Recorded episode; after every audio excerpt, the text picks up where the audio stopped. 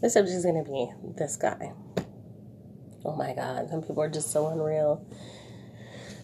So I go and stop and get coffee this morning because, you know, it's a chilly morning and, you know, not that I need it because the calories are like freaking 200. But I go in and stop in the gas station. I'm like, okay, you know, I'm going to go in and get me some coffee. First of all, you got to find the mask. Keep the mask in the right spot. That's what I'm going to say because we're living in a society where the masks have to be present. So I pull over to the gas station. I'm all jolly about getting out. I'm to go get this warm cup of coffee in this cold morning. Lord behold, I couldn't find the mask. I couldn't find the mask. I'm digging all over, looking at my purse, my pocket, my coat pocket. I need to for the mask. Look over and the mask is sitting in the seat. The nerve of the mask to think that it could sit in the passenger seat without a seatbelt on. This mask has become so real for us that it's almost like having a passenger. The mask was sitting in the seat, so I strapped the mask on my face and think to myself, you know what? Put the mask where you can find it.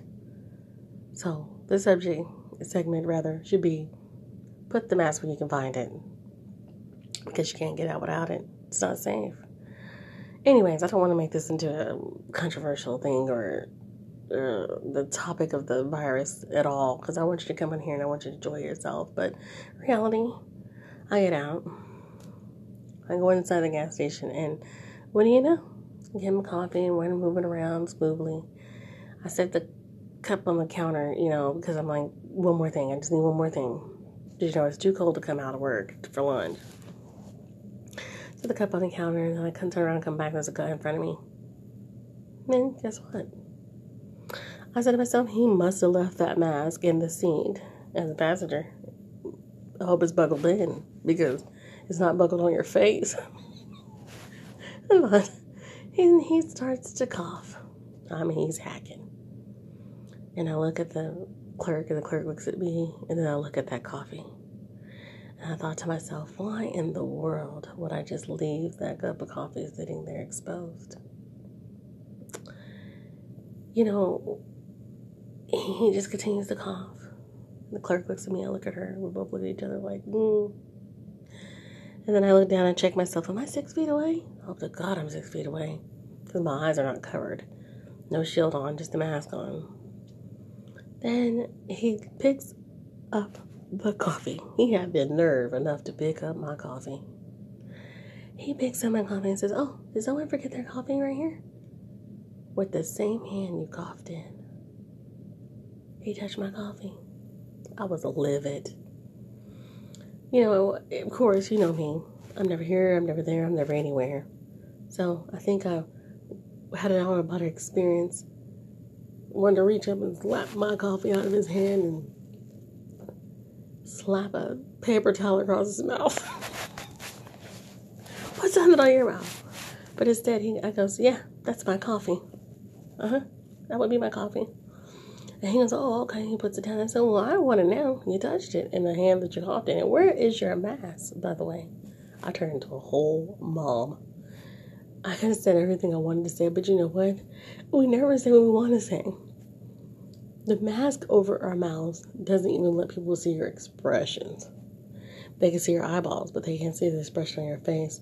They can see your eyeballs raised, you know, they don't know. You know, they, you can buck your eyeballs and they can think you're having a stroke. But they can't see your mouth. They can't see the expression that you're giving them, like, are you serious? Did you just touch my coffee? You know how you could put the lip to the sky, like, did you touch my coffee? You could do it like the mafia. Did you just touch my coffee? Did you really just touch my coffee? Anyway, he goes, Well, I can have this one. I was like, Well, not on me, but you can pay for it. And he just kind of looks at me and glares. And then I just said, You know what? Why not? Coffee's contaminated now. Might as well go out the door with a contaminated person. No point in going in the trash to contaminate somebody who takes out the trash. So I said, Yeah, sure, take the coffee.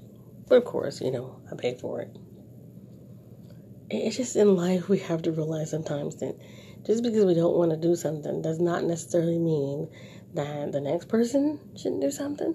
It's not always about saving you, it's about saving the next person and the next person and the next person. Because there's a chain of effect. See, he coughed on the counter, he coughed in the air, he coughed on the coffee, he touched the coffee.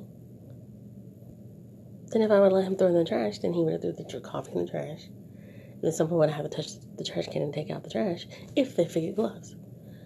It's about covering ourselves. We go back to that mask. Put the mask somewhere you can find it. Just takes two seconds to slap it on your face. We're not only covering ourselves, but we're covering others' lives.